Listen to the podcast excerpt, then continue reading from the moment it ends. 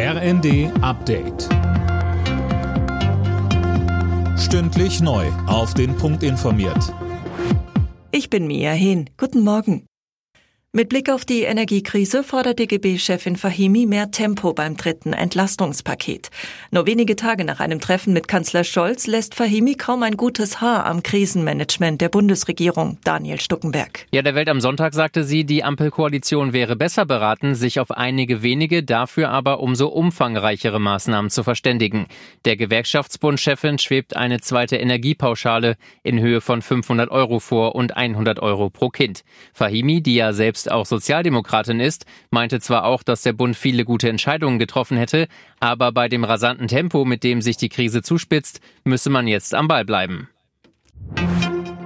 Nachdem die Bundesregierung die deutschen Töchter des russischen Ölkonzerns Rosneft unter Treuhandverwaltung gestellt hat, will die Konzernmutter aus Moskau nun dagegen vorgehen. Die Entscheidung ist illegal und im Wesentlichen eine Enteignung, heißt es aus Russland.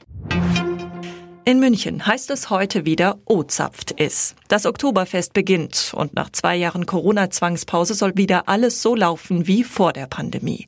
Der Münchner Infektiologe Christoph Spinner ist angesichts der Modellberechnungen zum Infektionsgeschehen entspannt. Wir erwarten eine Verdoppelung der tatsächlichen Infektionsinzidenz.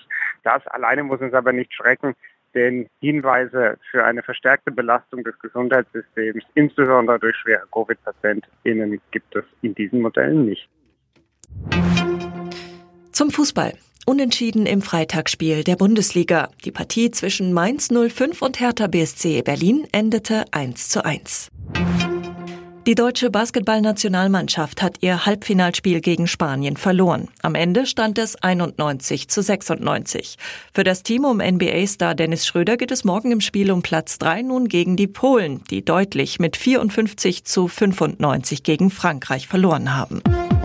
Alle Nachrichten auf rnd.de